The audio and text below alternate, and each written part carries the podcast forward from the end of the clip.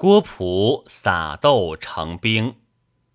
郭璞字景纯，行至庐江，劝太守胡孟康急回南渡，康不从。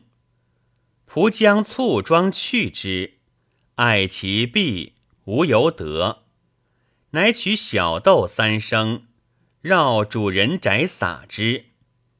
主人晨起。减赤衣人数千为其家，旧事则灭，甚恶之，请仆未卜。仆曰：“君家不宜续此币，可于东南二十里卖之，慎勿争价，则此妖可除也。”仆因令人贱买此币，复为投伏于井中。数千赤衣人一一自投于井，主人大悦，仆携璧去。后数旬而庐江县。